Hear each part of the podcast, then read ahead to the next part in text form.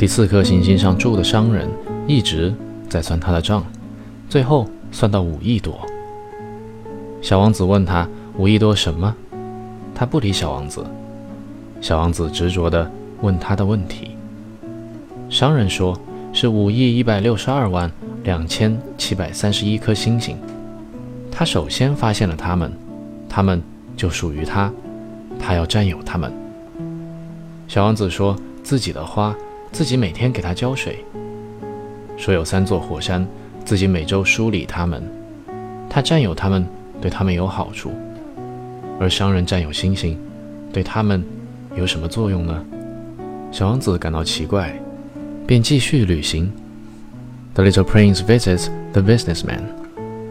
The fourth planet belonged to a businessman. This man was so much occupied that he did not even raise his head at the little prince's arrival. Good morning, the little prince said to him. Your cigarette has gone out.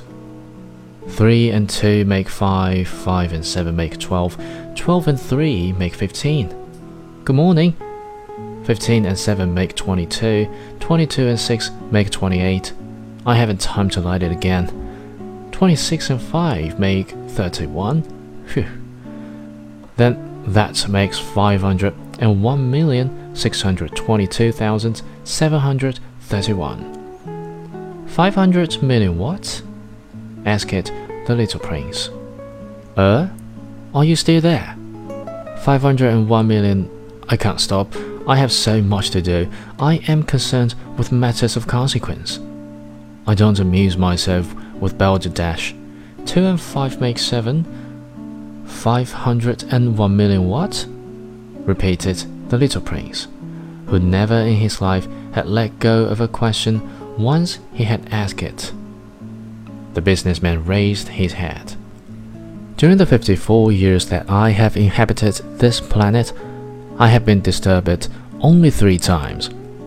The first time was 22 years ago, when some giddy goose fell from God knows where he made the most frightful noise that resounded all over the place, and I made four mistakes in my addition. The second time, 11 years ago, I was disturbed by an attack of rheumatism.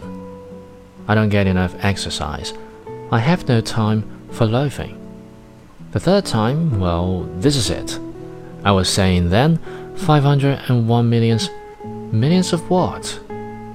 The businessman suddenly realized that there was no hope of being left in peace until he answered this question. Millions of those little objects, he said, which one sometimes sees in the sky. Flies? Oh no, little glittering objects. Bees?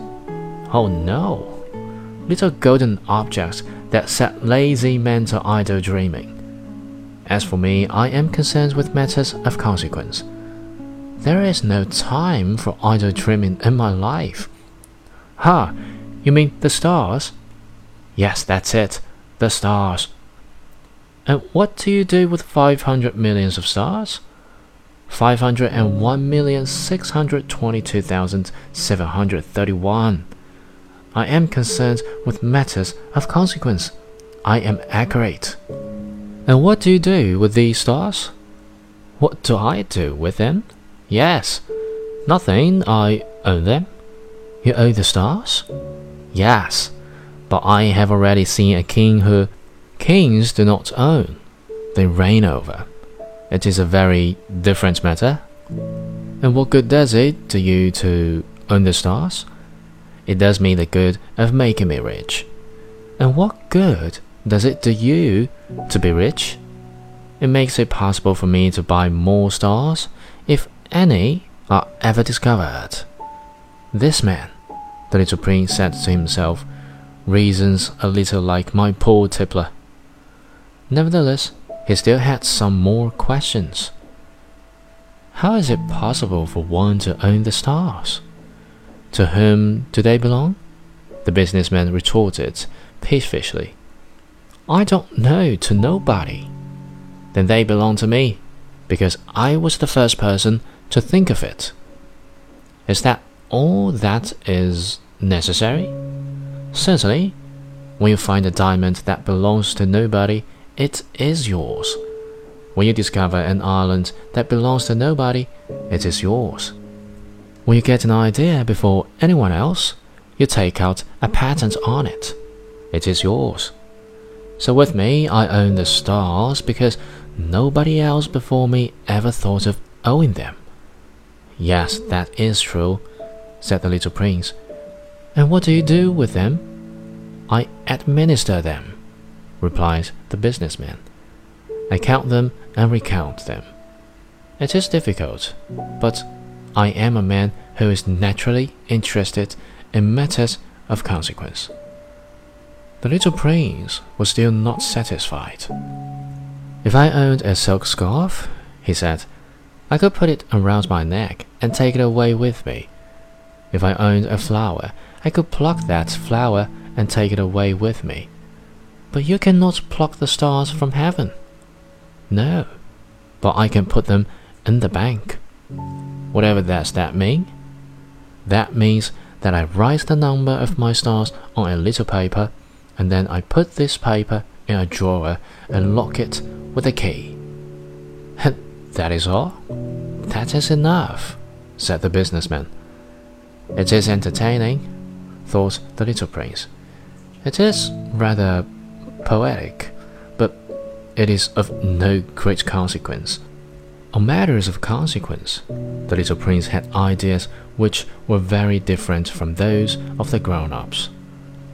I myself own a flower, he continued his conversation with the businessman, which I water every day. I own three volcanoes, which I clean out every week, for I also clean out the one that is extinct. One never knows.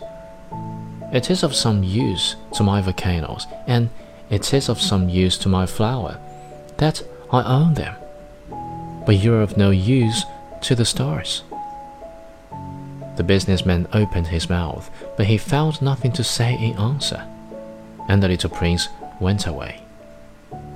The grown ups are certainly altogether extraordinary, he said simply, talking to himself as he continued on his journey.